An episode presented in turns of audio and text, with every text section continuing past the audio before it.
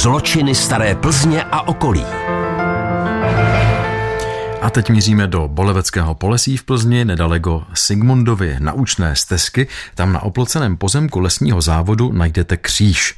Ten souvisí s jedním dávným zločinem. Víc na místě od předsedy spolku ze stínu Lukáše Houšky zjišťovala redaktorka Kateřina Dobrovolná.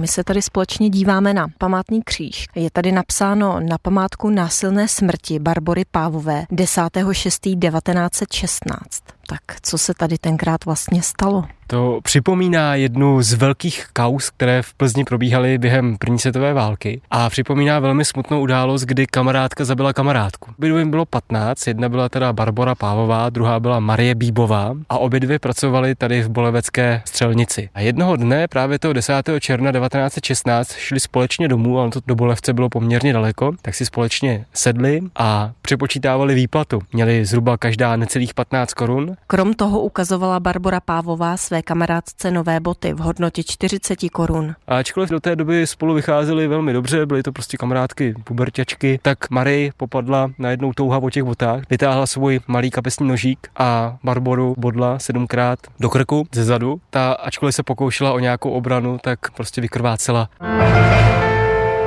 Jak si Marie počínala dál? Jakmile tento čin dokončila, tak jí to pravděpodobně došlo, ale naprosto chladně provedla jednoduchou úvahu, boty vzala, zahodila do nejbližšího keře, vzala jí peníze a odešla a nikomu nic neřekla. Hm, takže ani ty boty si nakonec nevzala. Ne, jediné, co si odnesla, tak byla právě výplata své kamarádky, ale i tu ze strachu nakonec schovala někde do stěny a neužila je. Jak probíhalo vyšetřování, nebo jak vlastně bylo nalezeno to tělo Barbory Pávové, kdo ji našel? Byly to takové dvě linie. Nejdříve samozřejmě rodiče Barbory se divili, že večer nepřišla a když nepřišla ani druhý den, tak se jí rozhodli hledat. Nahlásili to i na policii a mezi tím tady parta houbařů, kteří vyrazili na houby z Bolevce, tak našli tělo skrvavené, které tady leželo v mechu a zavolali tedy policii. Poblíž těla Barbory se navíc našel zakrvácený nožík, který tam Marie odhodila. Policie tedy zahájila vyšetřování. Bylo to poměrně jednoduché, protože ona se nestýkala s tolika lidma, takže jedna z prvních stop vedla přímo k Marii. Tam ji vyslechli doma, ona zapírala, říkala, že vůbec nevěděla a začala vyprávět o tom, že při cestě z práce potkali partu vojáků, kteří byli velmi dotěrní a protože začali být násilní, tak ona utekla a nechala tam svou kamarádku s nimi. S tím, teda chtěla svalit vinu na ty vojáky. Jenže policistům se výpověď moc nezdála, protože ona se v průběhu času i toho dne několikrát drobně pozměnila v detailech. Bylo vidět, že si tam některé detaily domýšlí, tak ji nakonec nakonec sebrali, dovezli ji do Márnice, kde jí ukázali tělo právě její kamarádky a ona nakonec to nevydržela a svoji vinu přiznala. Předpokládám, že trestý neminul. Trestý neminul, jenže byla 15 letá, tedy byla nedospělá, takže byl trošku nižší. Byly to čtyři roky těžkého želáře. V den výročí svého různého činu měla v tom želáři daný pust. Aby se na to vzpomněla, co za hrůzný čin udělala, tak nedostávala v ten den jídlo. Ten její příběh ale nekončí tím želářem. Ono to má zajímavý vývoj a vlastně i zajímavý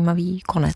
Je to tak, ona měla nehezký život, té samozřejmě vyšla z vězení, bylo jí 18, měla za sebou nehezkou minulost, tak měla řadu problémů. Udržovala vztah s několika muži, kteří za její služby tedy platili, ačkoliv nebyla oficiálně prostitutkou, tak tohle to využívala a chodila k jednomu pánovi, který se jmenoval Vojtěch Hucel, byl hlídačem v Horní Příze v Kaolince, ačkoliv byl vlastně šťastně ženatý, tak si ji nechával pozvat a platil jí 10 korun za jejich setkání a sem tam jí zaplatil i třeba 100 korun za něco, co požadovala, ať už to byly prášky na potrat a nebo to byly třeba výdaje pro dceru, která bydlela někdy dál na Moravě říkala a říkala, že za ní občas musí jet. Je nutno říci, že z manželství měla dvě děti, ačkoliv byla potom rozvedená. I když měl Vojtěch Hucl doma manželku a neměl by mít tedy důvod žárlit na jinou, jednoho dne ho žárlivost přeci jen popadla. Odvedl si Marii v roce 39 do lesa, tam jí zastřelil přímo do spánku a byla na místě mrtvá.